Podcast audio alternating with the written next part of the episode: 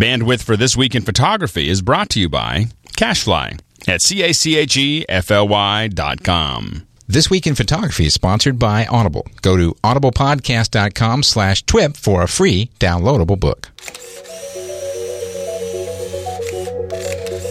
This week on the show, Nikon releases the D700. What strap should you use for your camera?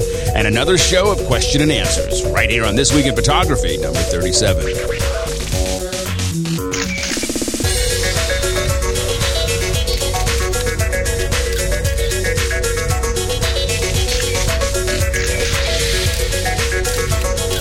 Welcome to the number one photography related show on iTunes. It's This Week in Photography. Hi, I'm your host, Scott Bourne, and we're live from Pixel Corps in downtown San Francisco, right across the street from the Apple Store, in fact.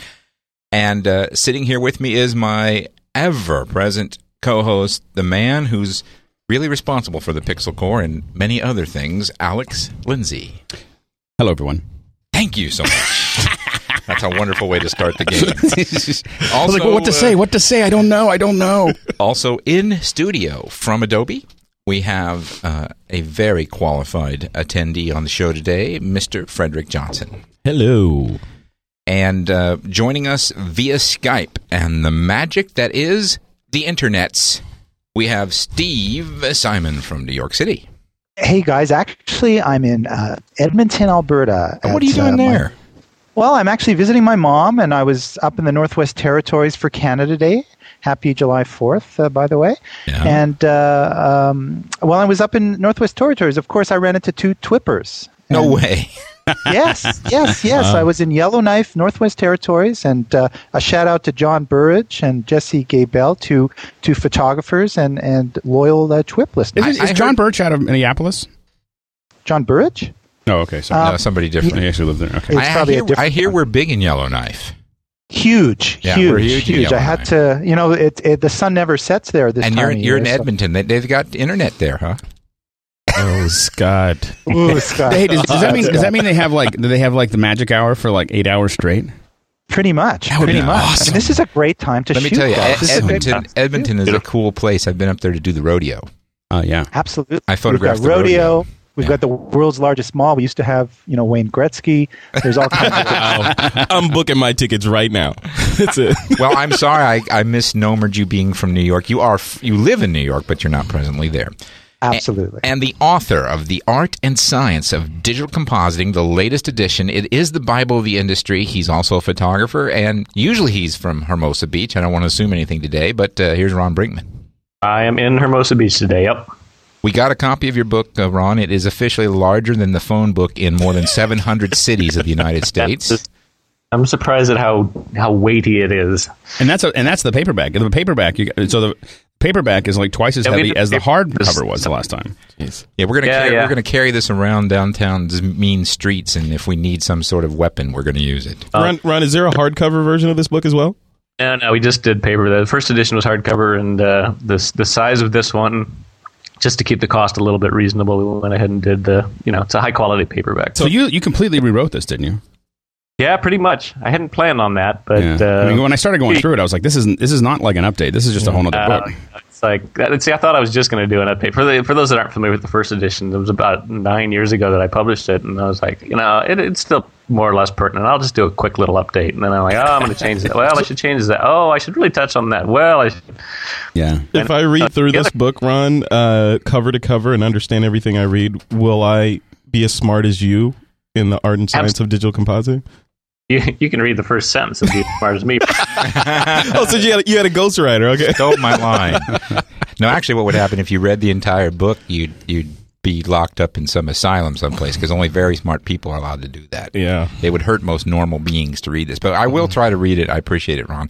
Um, I mean, the, the other interesting thing that it actually is sort of photography related is, you know, when I did the first edition of the book, there was uh, uh, limited number of color inserts in it because it was so expensive to do that. And these days, you know, the cost has gotten reasonable to do full color, high quality, you know, throughout a book like this. So there's just crap loads of photos that are. It's a gorgeous loads. book. It's, It's- it's, it's it really, nice really looking. looks nice. let's move. and I do think it's you know it's it's uh, it's related to general image processing stuff. So I'm going to try and put some excerpts of that up. That'll be more you know not just visual effects people Yeah. would be interested. and we'll link to it uh, on our show notes. I'm sure it's available on Amazon. Um, yes, it is. Let's uh, move on to one very important thing I want to say before we get going. Uh, many of you may not know this if you're new to the show, but we're doing something pretty insane here. We're giving away a freaking Drobo. It's a freaking Drobo here, people. You It's can be your regular Drobo. Drobotized You can feel droovy. and feel droovy if you simply link to us from your blog or your website and you are a resident of the United States, that makes you eligible. We'll check our referral logs at the end of the quarter. We'll randomly select one, and you'll get a Drobo if you're the one we select. I do not. So droovy, man. I don't like the way Alex is holding that mic when he Yeah. uses that voice. Well, here's the thing. Eh, Those of us who are using the Drobo have had good experience with it, so that's why we want to give one away. We think you'll enjoy it. So remember, you can link to us. Let's get to the photography news. Nikon makes the D700 a reality, and here So it wasn't are. just a rumor. We were It talking- not- it was a thought it rumor last week. It was a rumor like for the last nine It months. is now a reality. It's a reality. It wasn't really the best kept secret in the last couple of weeks, Yeah. but uh, 12.1 megapixel full frame sensor. Um, it does have the image sensor cleaning using special vibration. ISO 200 to 6400 uh, is the standard ISO. But you can go ahead and boost that up you to can 25, you, you can boost that um, and go down to 100 as well. Supports the DX lenses. It is a uh, viewfinder that automatically masks that, and it has the 14-bit AD conversion. What it doesn't have is it doesn't have the second card slot. It doesn't Slower have, FPS. It has slower frames per 2nd It Mhm. doesn't have as fast a buffer or as big a buffer. It also does not have the 100% viewfinder. And You're, Alex, you, you guys, are, you're such a, a glass is half empty. no, no, no, No, no, no, no. we're We're just laying it out there. I'm buying the one. Deltas. I'm getting one. I'm buying one. Okay, okay, I'm just Uh, checking. don't Wait, wait, wait, I wait. jumped the gun. No, no, Alex is buying one. I'm waiting. I'm waiting. We'll see. We'll, we'll get to that news in a minute. Um, it, it's what, what I've heard some people mistakenly say that it's a D3 replacement, Steve. So that's why I wanted to uh, Fair enough. No, no, enumerate that kidding. it is not. It is a great companion, I think, to the D3. Uh, And it, it is exactly the D3 sensor, though, right? It- Yeah. And here's where It is. exactly it's the same processor and the same sensor. So the images you're going to get are going to be exactly the same as the D3. It's just a guys look, like I was, I was just going to say that uh, you know Nikon has been drinking a lot of coffee because I don't think anyone expected this. They're they're highly caffeinated. Everyone was expecting a 5D replacement to be coming out well before this. Nikon has been just kind of jumping in front of Canon in, in every respect these last little while. Well, they needed it's, to. I mean, there was definitely a period of time there where it didn't. It wasn't looking so good for Nikon, and I'm really happy to see them bouncing back. I mean, you know, no matter what we shoot, uh, competition is great, and uh, I think it's it's awesome that they're duking it out because it's just pushing everything forward. well, before I had Canon 17 years ago, I, my last camera was a, a Nikon F1, and and um, Would you say 17 years ago? Yeah. Wow. Yeah. Um, and so I switched from Nikon to Canon because Canon was, you know, faster on the autofocus. They were they were doing a lot of innovative things. They had IS before Nikon had VR.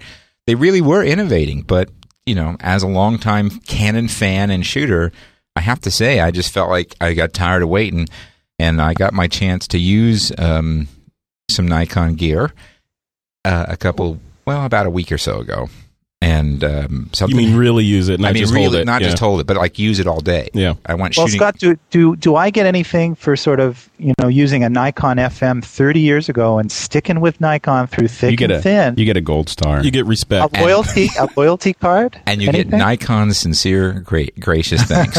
um, and some good pictures. so the, anyway, as as everybody knows that's paying attention to our show, I switched recently, which created a, a hella firestorm. Um, I have some interesting observations here. Number one, um, when I when I shot Canon, I, I took some heat from the Nikon guys on the forums. They would always get mad if I mentioned the Canon. Now those same Nikons and Arthur, you know who we're talking about.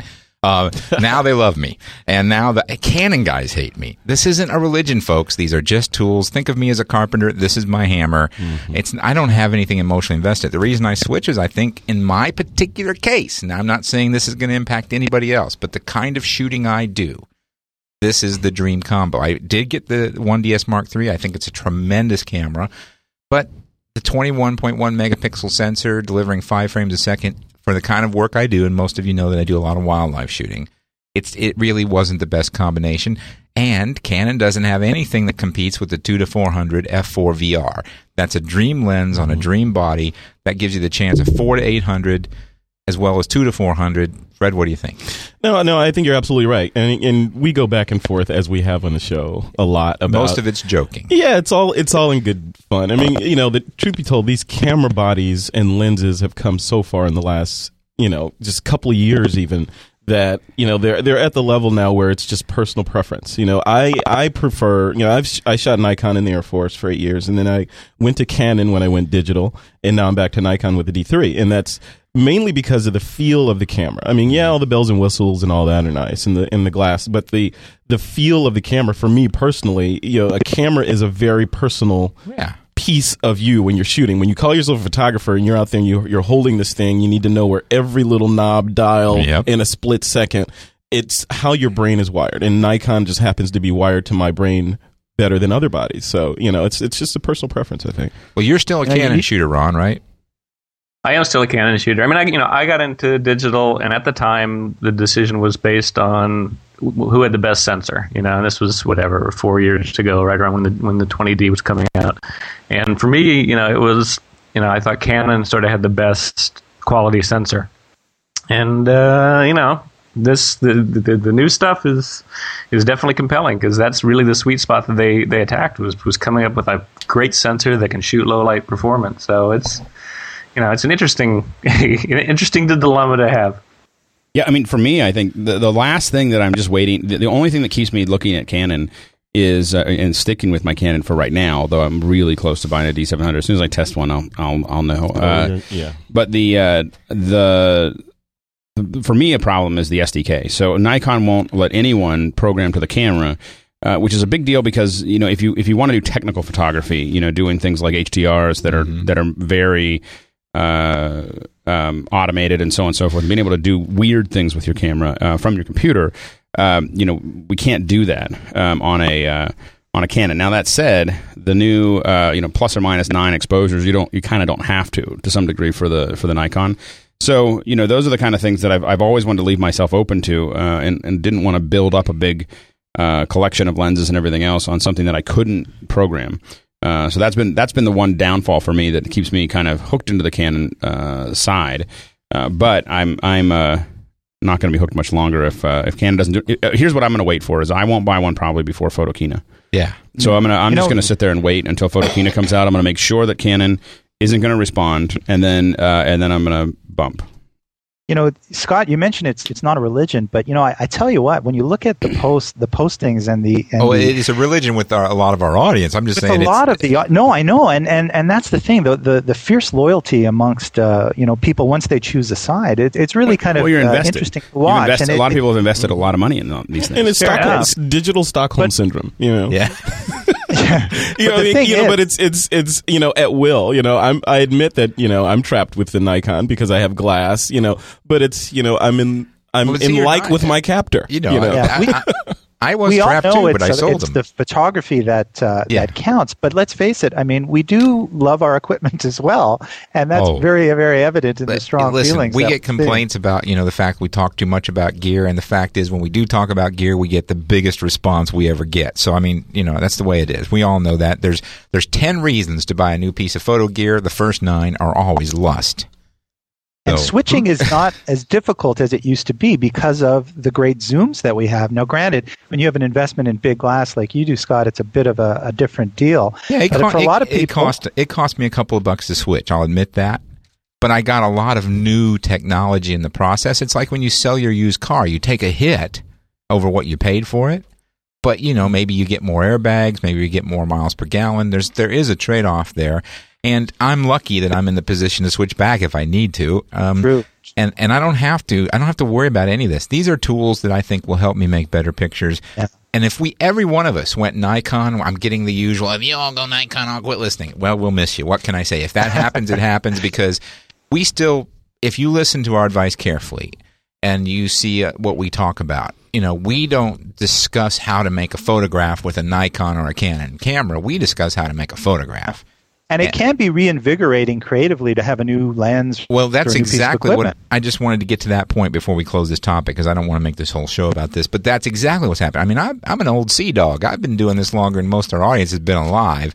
And you know, every once in a while, I'll go out and shoot, and everybody else will shoot a zillion pictures, and I'll make three or four exposures because I've probably already got that shot. And now I got all this new gear. I got, and it's really fun to be a student again, Steve. Mm-hmm. It's really fun to go. What the heck does this button do?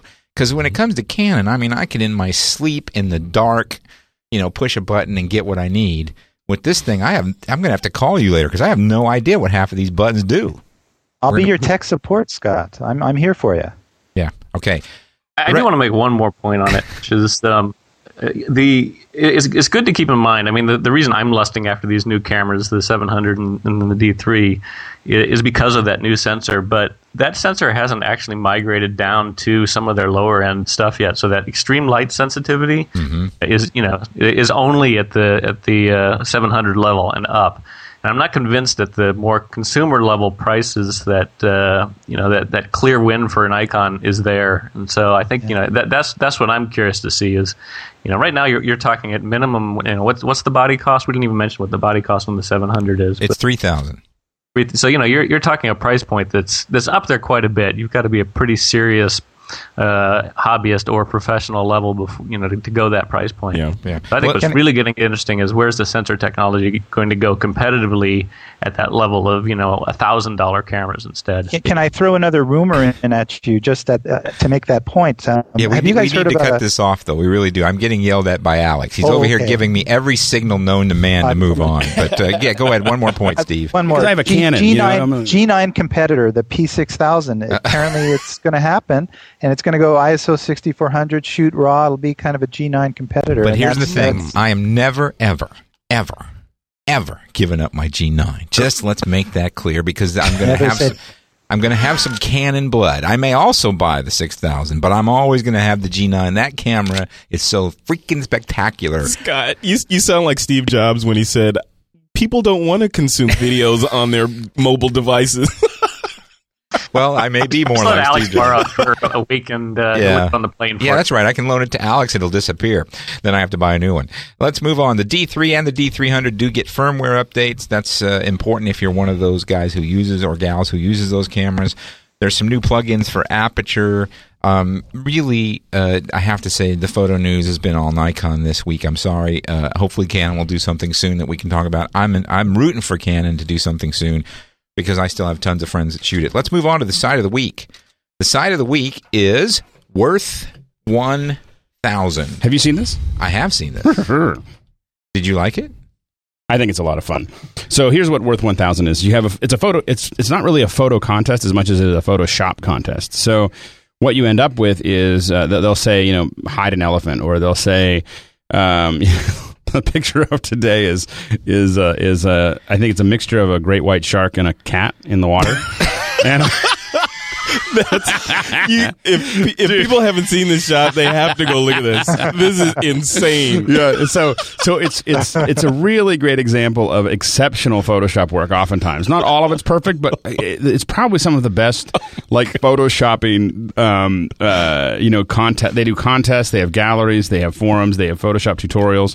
And uh, if, if you haven't seen this, I mean, if you just need to blow off some steam, just going up to Worth 1000 is worth just kind of grazing until you don't, don't, don't until you run out of time because it's just there are so many it's, it's funny a, photos. It's a very very fun site, and it's Yeah. probably the funnest site I think we've ever picked. yeah, yeah, of it's all the stuff. yeah, and and, it's and, awesome. and it scares me though because when I see what can be done, it makes me go, now is that picture of Steve Simon actually Steve?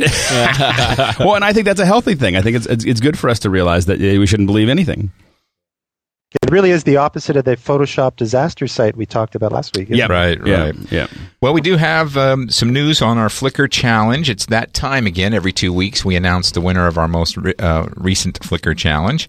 And the winner this week is As High as an Elephant Eye by Wolfman K.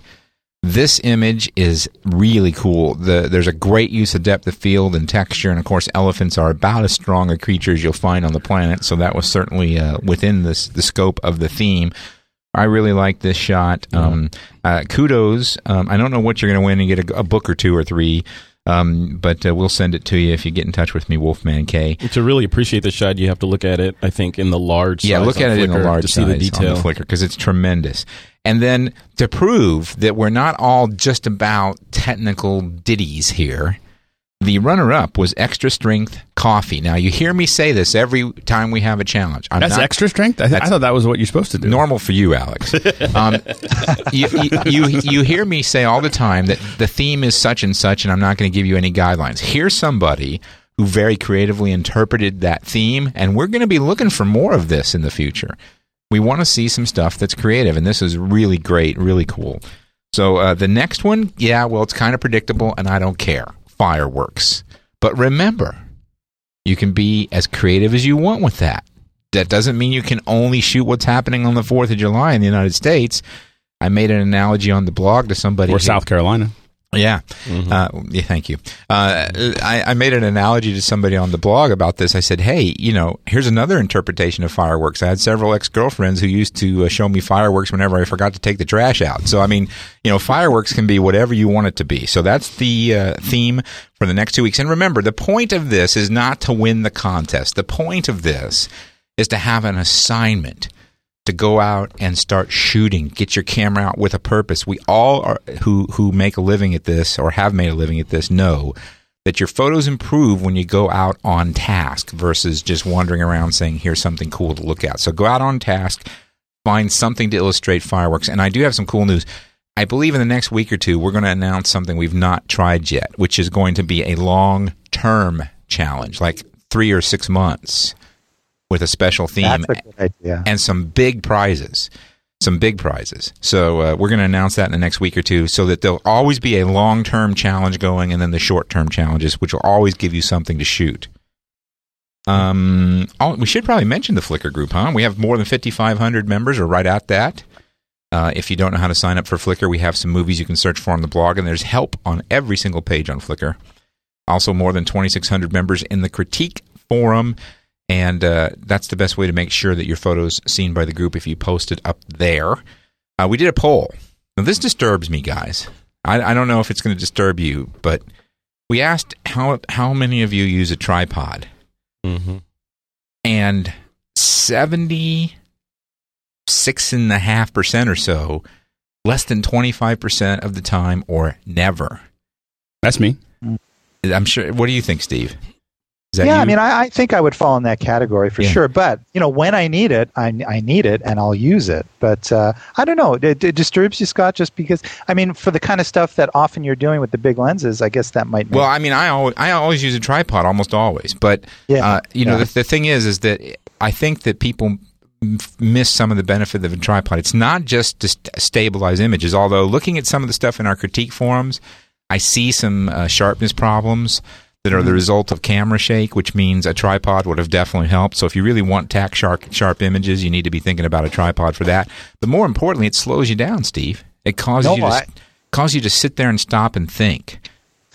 yeah, I guess that's true, Scott. But it depends really again on the kind of photography that you Exactly, do. and, exactly. If you're a photojournalist- working at Yeah, if you're a Yeah. photojournalist like you, I can see where it's a problem. But, But, if if but you're, you're, right. If if there are a lot of uh, if if if for instance uh, a greater majority of the um, uh, of our listeners that responded to this uh, poll are doing the kind of photography that could benefit by using a tripod, then maybe um, you know after this discussion they should rethink uh, taking it with them.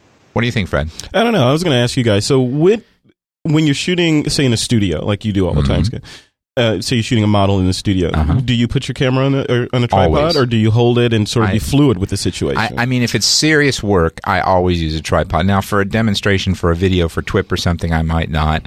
But you know, serious work, I always use a tripod because I really want to be spending much less time with that camera between mm-hmm. me and the model. yeah. So I'll put the camera on the tripod. I'll get it where it needs to be. I'll walk around and interact with the model and use a remote trigger so that she's mm-hmm. or he is interacting with me as a human being, not some guy hidden behind the camera lens. That's another that's one reason I do it. Secondly, once again, for camera stability and sharpness, especially as you get older. And that's probably part of the problem. Our audience is a lot younger than me. As you get old, it's just really hard to hold 13 pounds of gear perfectly steady. Yeah. Uh, so I, I do use one, and I use one on one, wheels too. I have a tripod on wheels on a dolly, so I can move it and then lock it in position. So little, little tennis balls on two of the legs. no, no, actually a dolly. you know, when I do the same thing. So when I con- like, if I'm shooting fashion, I'll conceptualize a shot. I'll even sketch it out first of exactly how I want it to be and kind of where the lights need to be, and then I'll get that, and it's locked down on a tripod. But mm-hmm. then. You know, I'll sort of go off and do variants on that, and may, it might come off of the tripod at that Yeah. point. Yeah, I just, I just, it's just, you know, I, I like, I like for people to experiment with at least trying a tripod.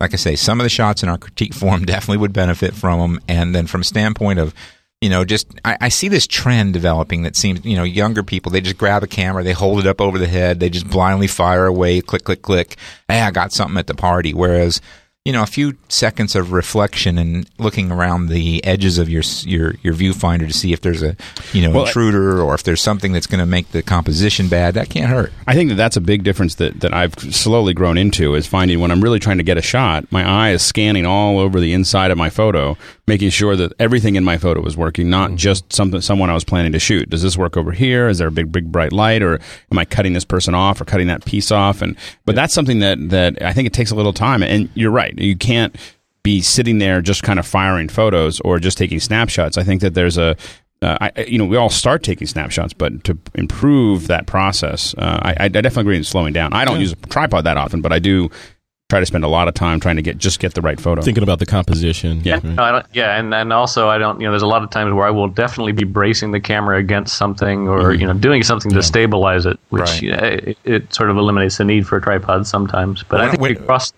you cross reference this poll with uh, the one we took a, back, a while back of you know what kind of stuff to Exactly. shoot.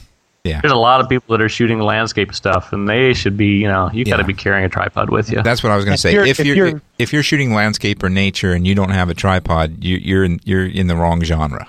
yeah, you're And if you're if a you're if oh, I'm sorry. Go ahead. Uh, I was I was just going to say if you're if you're shooting without a tripod, yet you're shooting in a way where you know you you could have it anchored on a tripod, then maybe um, you should use a tripod.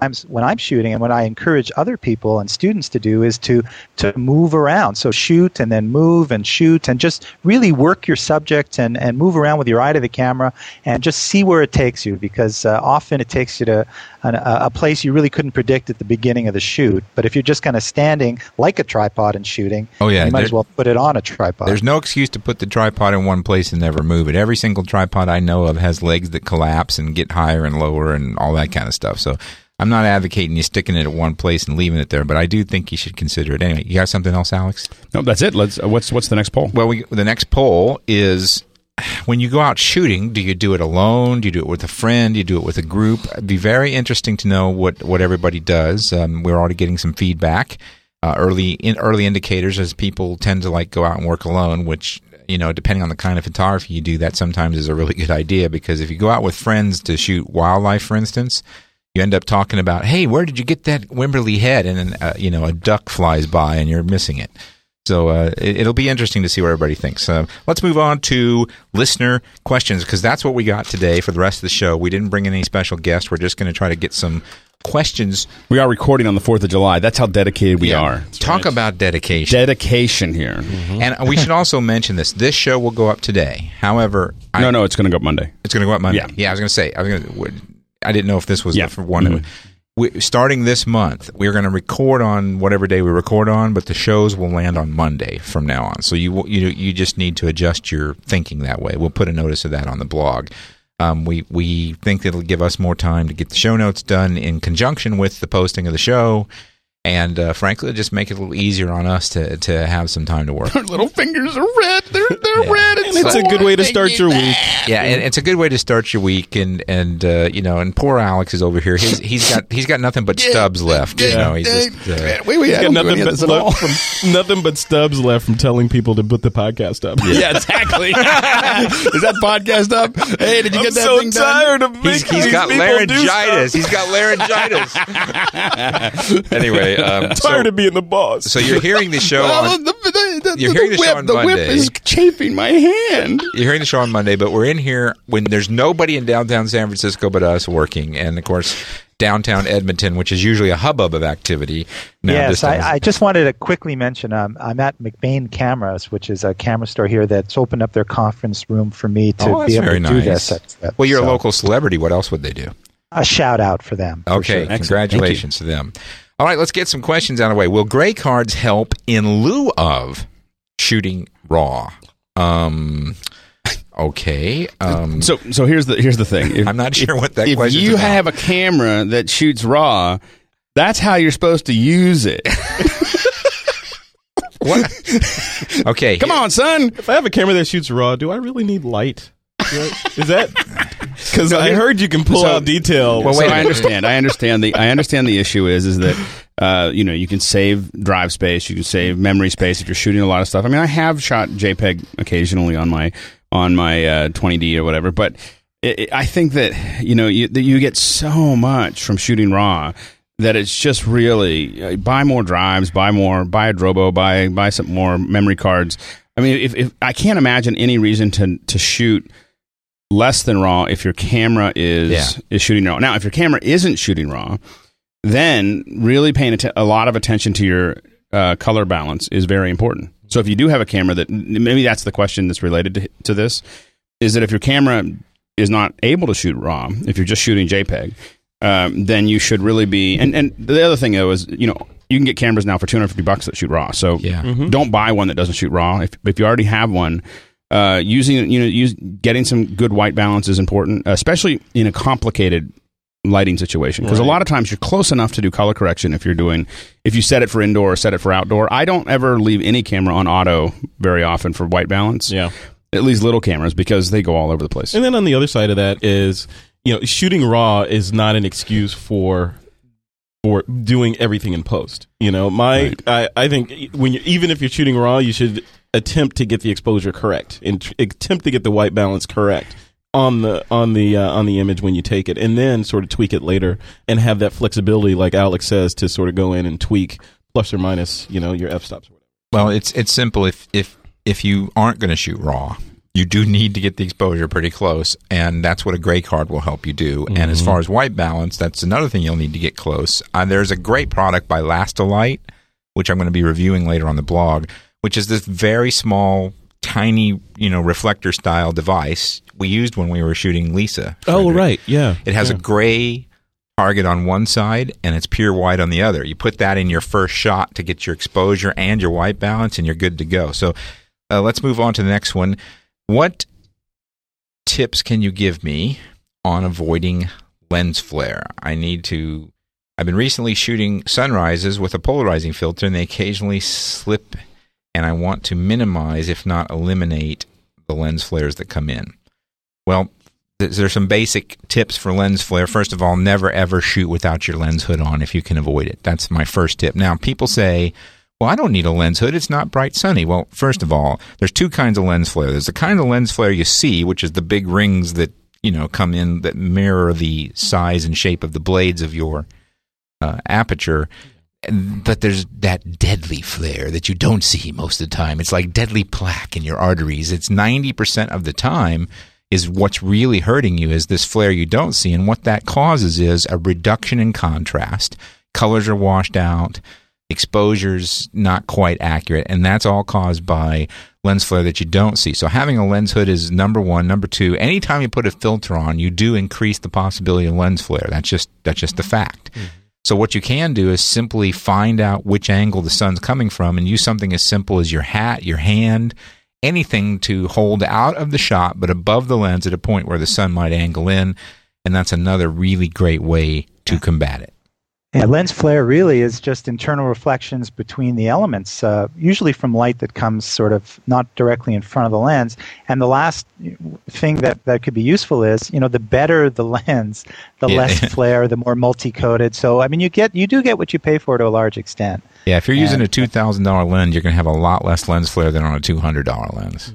Another thing I do I do a lot is uh, you know if you've got I mean if, if the you know if the sun for instance is in the shot there's not much you can do you know if the sun is directly shining into the camera. But usually with lens flares that uh, are the annoying ones is you know you you frame the shot so that the sun is not showing up in the frame, but it's still hitting your lens. And what I do a lot of, especially if I'm shooting with somebody else, is either tell them just hold up your hand so that it casts a shadow on the front of my camera, or I hold up my own you know, hand, and um, you know it's out of the frame, but it blocks the sun, so that hard light that's coming in and hitting the front of the lens at this oblique angle doesn't bounce around inside of there. And the main thing you want to do is you know make sure that there's not a a glancing ray hitting the front of your front of your lens. Okay, we got a question from Chuck who says, "Hi Scott, relatively new to photography. Um, gives us lots of kudos. Thank you. Just bought an S5IS, and I find that I would like to get a better neck strap.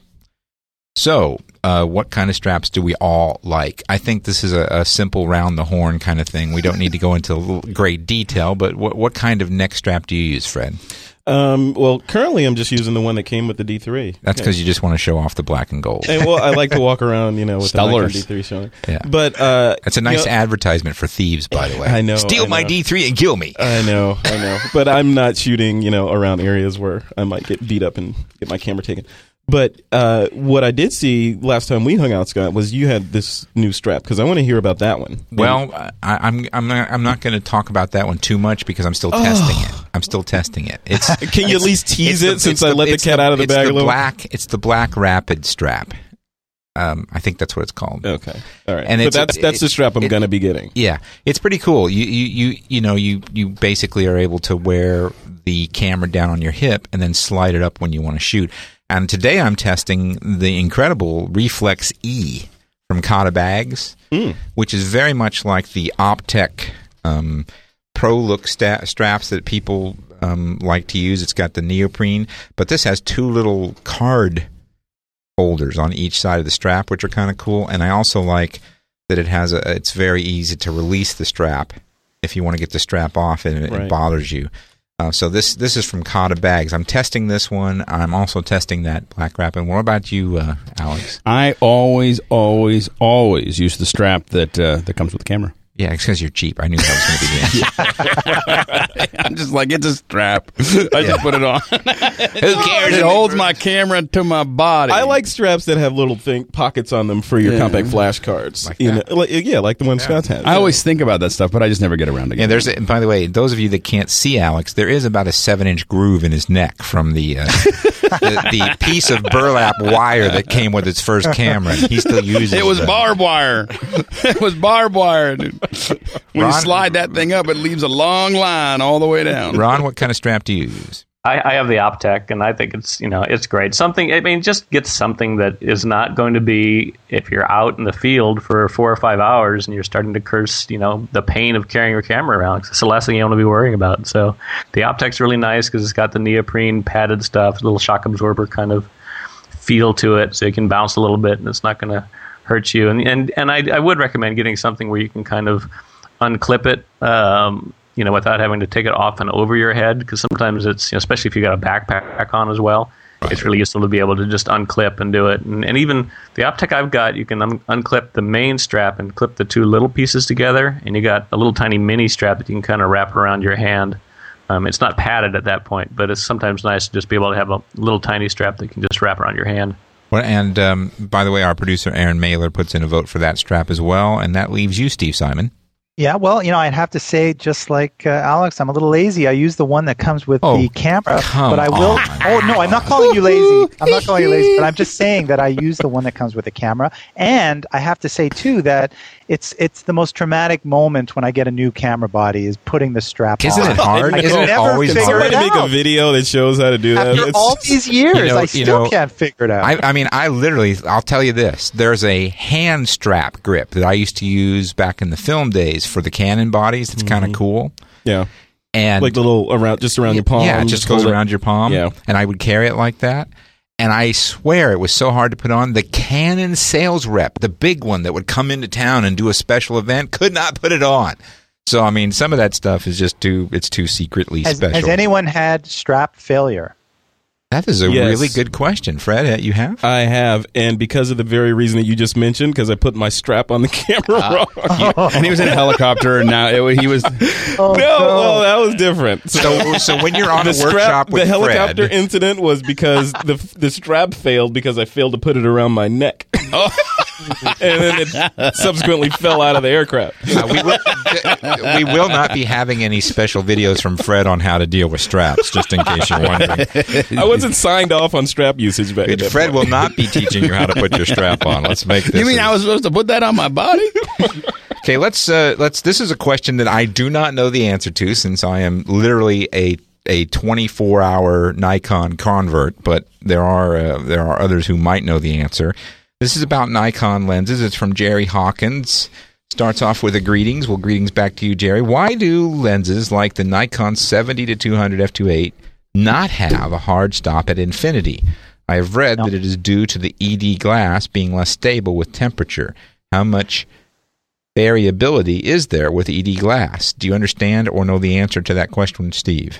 Yeah, well, I, I think, and I maybe you guys can correct me or, or reinforce what I say, but my understanding was it was a temperature thing, and that is, you know, as the temperature temperature fluctuates, the point of infinity will fluctuate on on that lens and some Nikon lenses. So it allows you to maintain your infinity if you're working in Edmonton in the in in in, in cold weather when it's minus 30, or if you're in California, you know, when it's 90 degrees. Uh, do you have any opinion, Ron? That's the only reason I've ever heard for it as well, but I have not looked into it. So maybe we'll do a little googling around and see if we can find something. So uh, that we're we're if that's not the answer, we're stumped. But here's the great thing: with 150,000 people listening to this show, if we make any mistake, no matter how small it is, we will be corrected and uh, vociferously, loudly, and quickly. So 150,000. Now I'm, I'm shy to talk. I don't want to say anything. it's not quite that big. That's Over- right, and over- he might. He, your- that your- and that fish was six feet listening. long. I thought it was a bluegill, but it was six feet. Are you photoshopping our numbers? no, that's over the course of the month. That's what Alex gave me. Over the course of the month, yes, that's Those are the numbers I received from the man who produces the show. So Really? if I'm wrong, he's no, wrong. over the course of a month. Wow. Yeah. Yeah, and I know how to use That's like- Photoshop too. That's like the Daily Show, then, kind of. Right? uh, yeah. And don't, don't forget, we're big in Yellowknife. So, um, huge, huge. It's um, okay. This is going to be a fun one. How are we for time, Alex? Uh, we're going. We're going well. Okay. Uh, see, I did that on purpose because everyone thinks it's my fault that we have to end on time. So I, I wanted everybody I to see understand you that threw it's the your ball fault. right at I me. did. I understand. I see how it is. Uh, this is a fun question. Actually, it might be a lot of fun, or it might be terror. Who knows? Can you suggest a top 10 list of photographic terms to learn? And that comes from Zach Glasscock. We should, we should go round the robin and just Yeah. people throw out ones. I'm, I'm, I'll, I'll start because that, that means my job's the easiest. Okay. Um, uh, aperture. You have to understand what aperture is.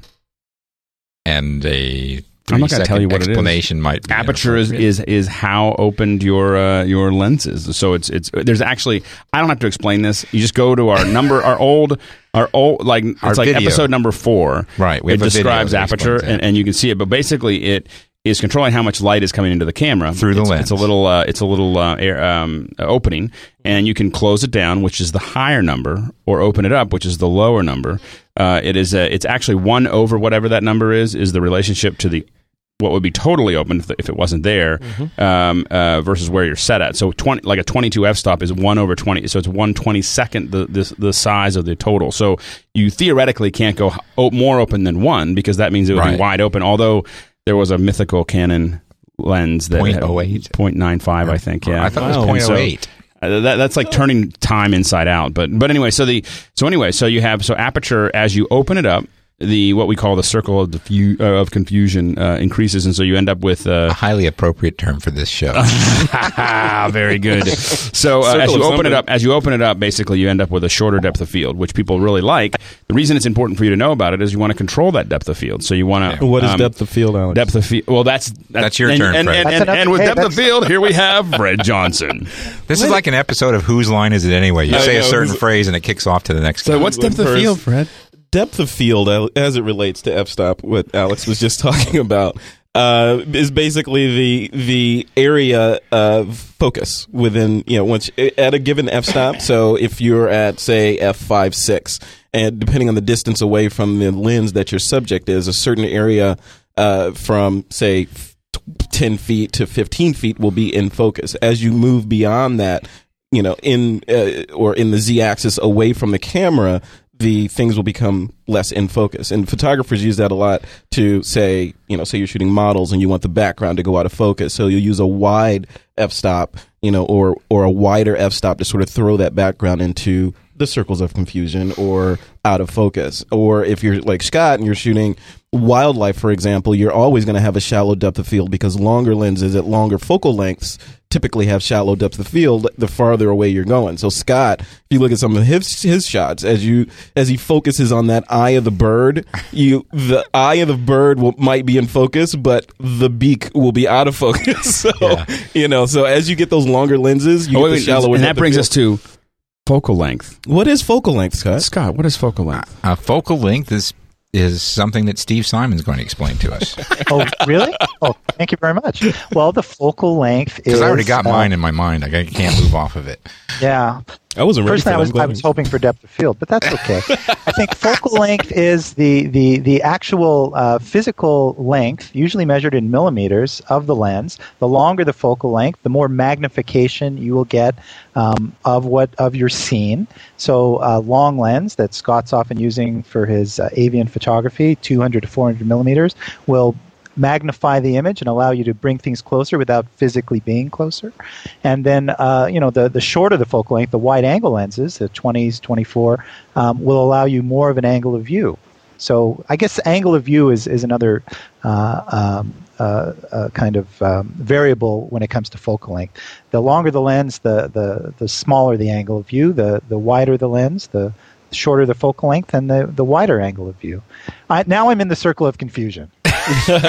so steve i have a question for you so can you explain how focal length relates to crop factors with you know full frame sensors versus non full frame sensors Well, I mean, I think there's there's the sort of um, um, there's the, the the effective focal length and the focal length itself. Right. When you've got when you've got um, a, a DX, when you've got like a camera like the D3 that allows you to shoot um, uh, both at a, an FX, which is full sensor, or a DX, which is a smaller angle of view, it gives you the effect of having uh, a longer focal length without some of the uh, variables that come with it, which is more shallow depth of field. So basically, it just covers a smaller uh, area of the sensor. got it But and, uh, and we're going to get about a thousand emails because you asked that question where everyone's going to correct us and say it's not truly the difference in focal exactly. length. People love to go nuts on this, also the and I edge just sharpness I just Yeah. want to say I don't care. Okay, I just don't care. Uh, It's uh, effective focal length. You get a similar experience. I said similar, not exact, uh, to having a longer lens. Um, um, now, part of the same conversation, we probably should discuss vignetting because um, oh we're, look, we're looking at an Nikon lens with some vignetting problems. Um, vignetting is is a is something that you see in old time photographs that was done on, uh, kind of like as an art form. It was designed and still used by some people, by the way, quite effectively to help focus the viewer's eye towards the subject of the picture, and it just means the corners of the photograph are darker than the center. So when you have an image where you've got vignetting, it's because something has happened that's made all the corners uniformly darker. And usually this has to do with a lens that doesn't properly cover the circle of confusion. Yeah. It's uh, it's and and you'll see this uh, sometimes it happens when you're using a wide angle lens and you put a filter on that's too big, it'll start to immediately cut into the angle of view of the lens and you'll see these shadows. Sometimes it's an improperly placed or positioned uh, lens hood. Um, so it could uh, actually be a nice effect it- uh, to and- use as well. And, and, Aperture, the software, even put it into its its software program. You can vignette your images. Yeah, I was just about to say you can do it, and if you have no vignetting, you can add it. Mhm. Yeah, and if you have the 70 to 200 f2.8 VR lens from Nikon on a full frame sensor, they are nice enough to give it to you for free. wow that's true i have that that lens on my body my camera my d3 right now and It, you know it's i'm like sorry nothing I've it's- ever seen in my that- life. and then that you'll, and you'll see that once again when you're opening wide, wide open because Yeah. remember we're opening that as aperture you, when you as open, you stop down, it goes away. Yeah, yeah yeah so it's yeah So you have like a two thousand dollar f five six VR 70 to 200 there. it's only $1600 Whatever. now there are You're going to see an lot of upgrade to that, I'm sure, because you know, that lens came out. That lens is a beautiful lens, but it wasn't really really necessarily made. It was designed for really a DX. Yeah, yeah, Yeah. You can step, put your camera on DX mode and it's just fine. But Sky, you have a what? What are you going to use instead of the seventy two? I'm going to use the eighty to two hundred f2.8 silent wave motor lens, the lens that came right before that, because all the working pros I've talked to that are Nikon users seem to think that's a better choice for a full frame sensor. And Mm-hmm. there are rumors they're going to upgrade that lens, and when they do, I'll switch back to it. I think I think I'm gonna, I think we need to do a test to see if we can correct for that vignetting photographically. Well, Uh, yeah, you can in Lightroom. I mean, yeah, you can in aperture as Right. well, Mm-hmm. and you can, in fact, in the in the Nikon Capture NX2 software. But is There- it is it is it custom to the to the? I'm, I mean, I'm, No. I'm thinking like a custom solution for that specific lens. the Mm. Nikon offers that. across all the focal lengths. Yeah. Mm. I think Yeah, we have there's some, another there's some for the company that does a plug-in. Yeah, there's a plugin and also Capture uh, NX, which is the Nikon software I've never used, um, does that too, according to their documentation. Uh, Yeah. How about you, Ron? Would you like to take a turn? Uh, sure. I'll go ahead and toss out uh, dynamic range since uh, that's one that I think everybody needs to really get into their head. Mm-hmm. The term meaning sort of the relationship in any given scene between what's the darkest point and the uh, brightest point. And uh, it's it's important to understand that you know in the real world there's uh, a lot of uh, a lot of light out there, and a lot of times you know if you're shooting outdoors, your camera's not going to be able to capture all of it. And so that's the dynamic range, you know, the dark to bright. So that's really what we're doing anytime we're taking a picture is we are choosing what slice of the the entire range of the scene are we actually going to capture on on our sensor. What about high dynamic range? Well, exactly. And so then that, that's the whole point of doing high dynamic range is to try to get more of the original light in the scene to get a better representation of all the different exposure values in the scene. And then as a post process, choose what pieces of those you're going to put into your final image. Yeah. I was at uh, Palouse Falls in eastern Washington on my way to Seattle last week, you take an HDR? and I did an HDR Palouse Falls at 12 noon. Ooh, This Yeah. is a, yeah, this is Where a, is it? Everything at 12 noon? Or did you take 12 noon, 3, 6? No, no. What I did is I just did an HDR 12 noon, but I did like four stops overexposed and four stops underexposed, Yep. And the picture is stupefyingly great. Really? Wow. And I'm like, this is this is really the use. for now you see. Now I get now. You know what, see. Scott? Scott made so much fun of me when we started. Doing I, I know. I just was giving you a hard time. I was I was talking to a coworker of mine yesterday, even uh, Kelly Castro. He's Kelco on uh, Flickr, and he was telling me that he doesn't really believe in uh, HDR photography because every shot that he's seen sort of looks like I think he said airbrushed Yeah, yeah, art yeah. on the side of a lowrider. yeah. Well, and there's some poorly done ones, but I made one that I think I'll put it up and everybody, let- everybody judge. But, but, you know, There's a look that's sort of developed that's sort of the HDR look that's not a natural because you, you- know if you're trying to represent an extreme high dynamic high dynamic range scene uh, on a in a photo, it's you know you're not modeling the real world. I mean, Well, you're I- to capture. I think also what, what you're mostly seeing on the web when you go up to see an HDR, quote unquote, you're, what you're seeing is a tonal mapped HDR. So what we're really talking about is tonal mapping, which is this this compressing of that big wide range selectively so that everything what you want fits in. The issue is is that is that um, the power of HDR isn't just that. It's not just what you saw there. It's that you have this huge image and you can expose it any way you want. So you can. It's not just that you can have this kind of crazy image that that combines everything. It's that you could shoot, let's say, 22 stops of information, and then you can re-expose it essentially uh, um, in in the darkroom or in, in the you know in Photoshop eventually. Before we take the next question, I want to say that the reason you're listening to this show is because we have the support from our very good friends at audible.com. If you go to audiblepodcast.com slash twip, you can take advantage of a very special offer we have arranged just for you, just for our TWIP listeners. Free You- stuff. You get a free downloadable book, and it can be any book you want. I believe they're they're nudging towards fifty thousand titles now. It's a great service. We all use it, and every week to give you some idea of what you might want to consider. We do our Audible pick of the week, and the guy who's in charge of that is our producer, Aaron Mailer. Aaron, you've got a pick for us. Yes, I do. Uh, this will be another, what I would say would be a nice summer read. Um, it's called The Janson Directive. Um, it's uh, credited to Robert, Robert Ludlum, uh, who is the author of, uh, of the Bourne series, if, for those Now, of you that have watched here. the Bourne books. I'm not getting any royalties for this, so let's be careful. yeah, the author of the uh, the Bourne book series, which of course has led to the movies uh, that have been so popular. Um, one thing I just discovered uh, actually while I was doing a little studying, listening to the show here, um, is that this may actually be ghostwritten. Um, it was released after he died, so it's either a posthumous release or it's ghostwritten uh, in the vein of his style. But regardless of that, uh, of whether he wrote it or not, um, it is certainly an excellent book. I had a lot of fun with it back a couple of months ago. Uh, it's narrated by Paul Michael. It's uh, just over 20 hours long, and uh, it's it's based um, on the concept of a Nobel laureate uh, uh, philanthropist uh, named Peter Novak, who is who is kidnapped by what they describe as a near mythical terrorist called the Caliph, and the group trying to get him back calls in uh, the main character Paul Janson uh, to to try and rescue him. So uh, makes for a fun story, uh, lots of suspense and in- intrigue, and uh, certainly a good thing, like I said, for for summer listening. So hope well, you all enjoy it. Thank you, Aaron. You can use your free pick if you go to audiblepodcast.com slash twip for that book or any other book. We thank them very much for their support and they help us do what we do here at TWIP, which is provide you with all the latest, greatest photography information. I have I have a pick ooh, ooh, like, like ooh. this is a surprise. I think everyone should download the Spartans. Thank you.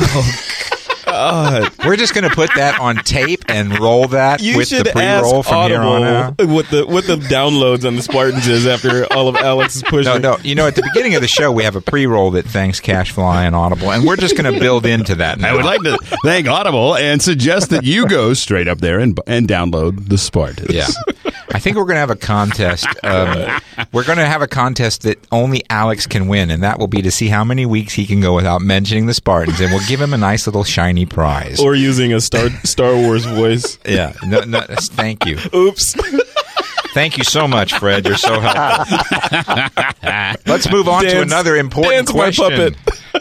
Uh, this comes from Simon, who lives down under where they actually eat Vegemite for some reason. Ugh would uh, like advice on his camera body and lens care. He lives in a salt air climate and is concerned that the beach in Sydney, you know, can work against his camera. Well, yes, it can, Simon. And my first piece of advice is do not take your camera down into the salt water.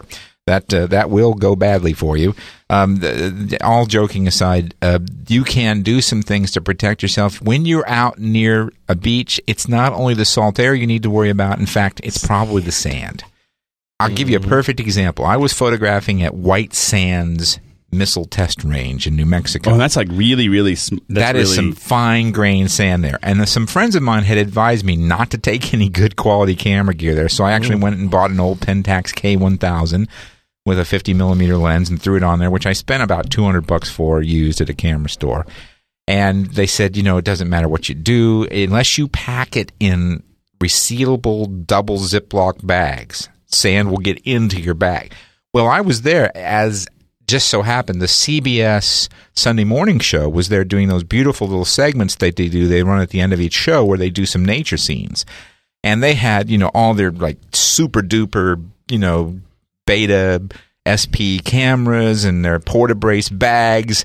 And I was like, guys, you know, this sand is not any sand like you're going to be used to. And the guy set his Porta-Brace bag up on a rock while he was doing the shooting. And in about three minutes' time, it filled. He went to pick it up and couldn't lift it. He goes, What's up? He opened it. It filled with sand. Mm. Blowing sand penetrated every single bit of that bag. Jeez. So you need to worry about sand when you're near a beach more than anything else. So my advice is to consider something as extreme as underwater housings and there are some mm. inexpensive ones available, or something as simple as getting yourself the largest Ziploc style bag you can, putting your camera in that, cutting a hole in it where the lens goes, using some sort of adhesive tape that you can get off without harming your camera. by the way, do all this at your own risk. I'm not warranting this advice. Um, but I've done this before and it worked. I've taped the enclosure around my, my lens hood so that nothing can get in past that and then you're reasonably protected and, and just be very careful about changing lenses in that environment and UV and, and put a, make sure yeah. you have a filter on the front and so on. Yeah, that don't, might, don't that change lenses. Don't change. Don't lenses. change lenses. Yeah, yeah, that's um, a big takeaway there. And, yeah. and and there are times like if you're if you're a pro and you're getting paid for a job like I did, I took that camera to White Sands and. Uh, and then I, I donated it to the trash can because by the time I was done in about 20 minutes, it was toast. Jeez. I was uh, working with a videographer in, in uh, Africa, and, and I asked him, you know, how, because we were shooting in the desert, and I asked him how, uh, uh, you know, how, what he does. You know, how, does, how do you keep the camera like this running year after year? And he goes, I don't. he goes, I shoot, I use it for one season, and then I goes and I send it to Canon, have them do whatever they do to it, and then I put it up on eBay, which is which is why I don't buy any more cameras from eBay. wow. And one, one compromise Sorry, between the plastic bag and the underwater housing is are those rain protector covers that are good. A lot help, of them are yeah. good. I think Mhm. Kata makes a good one, and and you know that that will help you uh, Yeah. protect.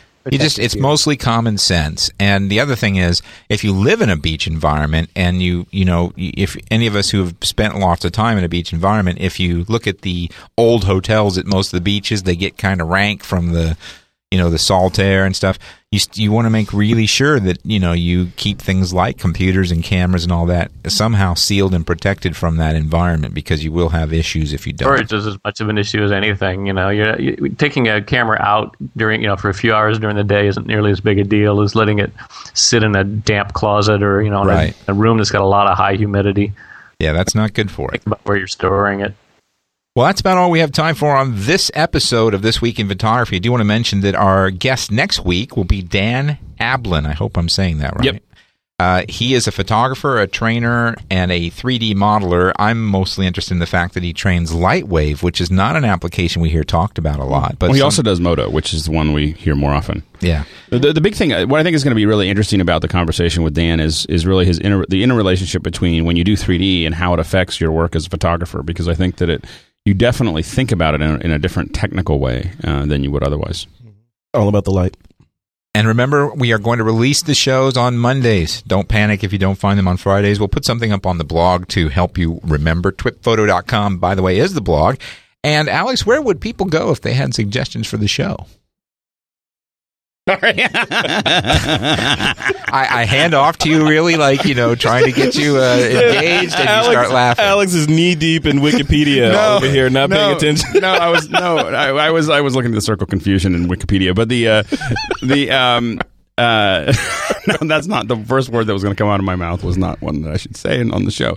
So um, I think you might want to talk about delicious here. um, yes, if you have suggestions of things you'd like us to actually cover, you should go to Twip Ideas. So it's Twip Ideas. Use that tag on delicious. Use the tag, and if you don't know how to tag, we've got little videos of how to tag. No, we have, we put up videos. I don't we? know if we did or not. I can't remember. I think we should did. do one. I think we So did. I think we have one. So, So easy. so No, we the did, deal. we You, did. you can go up to tw- you can go up to Delicious. People people get confused about this. You go up to Delicious. You can get little little tags that you put in your in your uh, in your browser here, and uh, and then you can just click on it. Anytime you see something that's that's that's related to TWIP stuff that we should see, put it up there because that's how we figure out what we're going to sh- you know talk about in the news.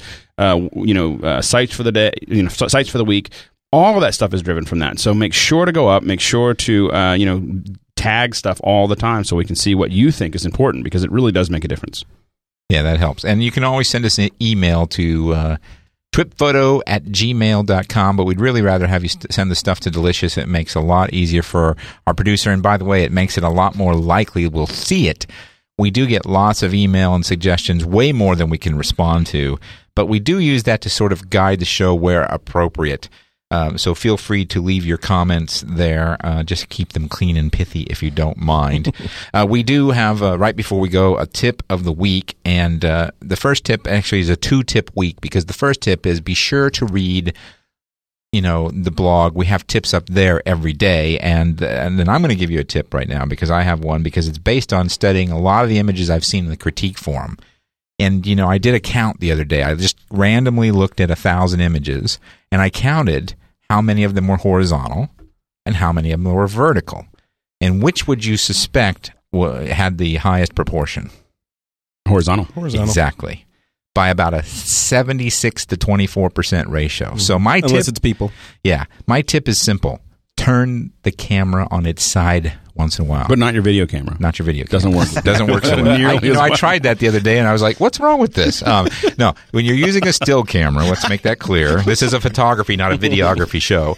When you're using a still camera, uh, occasionally take that sucker and uh, make sure you take a vertical. In fact, Scott's rule is whenever you take a horizontal, now it's time to take a vertical. It doesn't cost you anything to just quickly whip, you know, whip that camera around and get a vertical shot. Sometimes the vertical shot will be the one you want to think of. And those of you who responded, by the way, we got a lot of email response about our pro show. Those of you who want to go pro, You might want to take a look at all the magazines for sale at Barnes and Noble and Borders. There's none of them there that are horizontal. Uh, you know, therefore, if you want to sell pictures to magazines, especially if you want to make covers, you need to think vertical because that's what people buy. Most of the magazines I've seen are vertical. All those paparazzi guys, and I don't want to bring up the paparazzi again, but they always shoot vertical because Yeah. that's how they sell it. That's how you sell it. So mm-hmm. think about shooting vertical. In fact, if you're one of those who says, Yes, I'm guilty, Scott, I haven't been shooting enough verticals, maybe you should just try to spend a week where you think all vertical and then do horizontal as the backup. Mm-hmm. That might be fun. Fred? Yeah, I mean, I just say think differently about how you shoot. You know, so like Scott says, you know, when you're shooting something, if you're you think it's a horizontal shot, just once you think you got the shot, switch around, do something vertical. You know, lay on the ground or get high or something, or get Get high. I'm sorry, get to a higher, get to a higher altitude. That's what I call going vertical, man. And uh, ladies and well, gentlemen, that might lead to some interesting pictures. yeah, though. exactly. that's Fred Johnson from Adobe. no, honest boss, I meant stand on a ladder. Can I please come to work on Monday? well, that was that's a good tip. So we so uh, vertical. hope that you enjoyed the show, and uh, we thank you very much for listening. You're done, Fred. You got nothing else. You forgot to ask me where people could find me. I was going to get to that. you were wrapping it up. You put I'm the, gonna you put the wrap up and I'm I gonna- saw the lens cap in your hand. well, Fred, we'll start with you. Where would you can like people people find- to find you other than over at the local hashish bin? people can find me. He's joking, by the way. I never have done or do I condone that sort of behavior.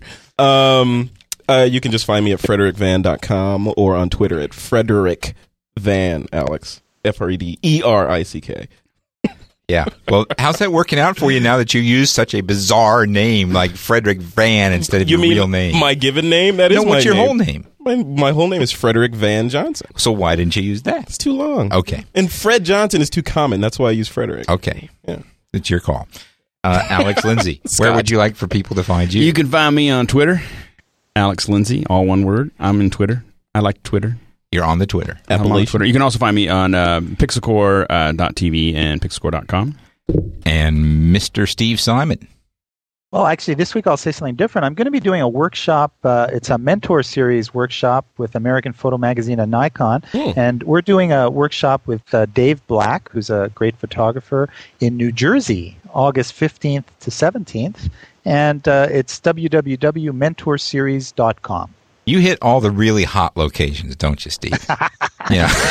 New Jersey, don't, you know, it's not uh, your grandmother's New Jersey. New I am Jersey, just there's a lot joking. New beautiful Jersey's a beautiful place. By the way, one of the best places in the world to go bird watching. New Jersey. Well, who, who knew? I did. Really? Yeah. Uh, and how about you, Ron? Where would you like folks to find you?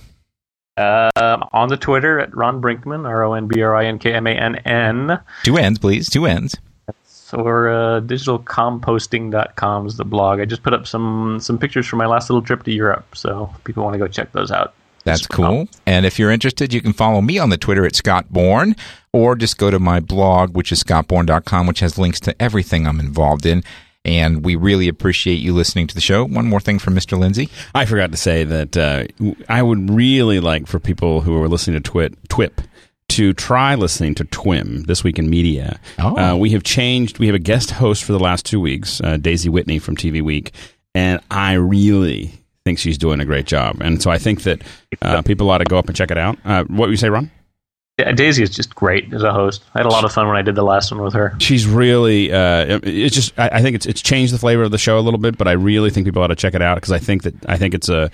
It really feels tight. So um. So anyway, so uh, definitely check it out. Uh, this week in media, you can find it on Pixel.tv or iTunes. Okay.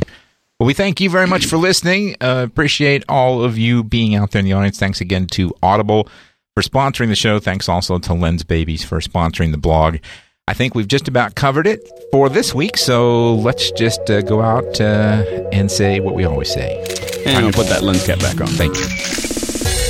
I thought you were going to say time to put the Nikon lens cap back on. No, no, no, no. I'm trying to. I'm, I'm getting so much hate mail. I'm really trying not to engender any more of that. It's incredible. I mean, it's just amazing what's going on with the, the you know fallout of your your switching. I got a ton of mail too. People just saying, "I can't believe you finally convinced Scott." Yeah, oh, like yeah, Yeah. yeah, I did. Yeah. It's hilarious. I,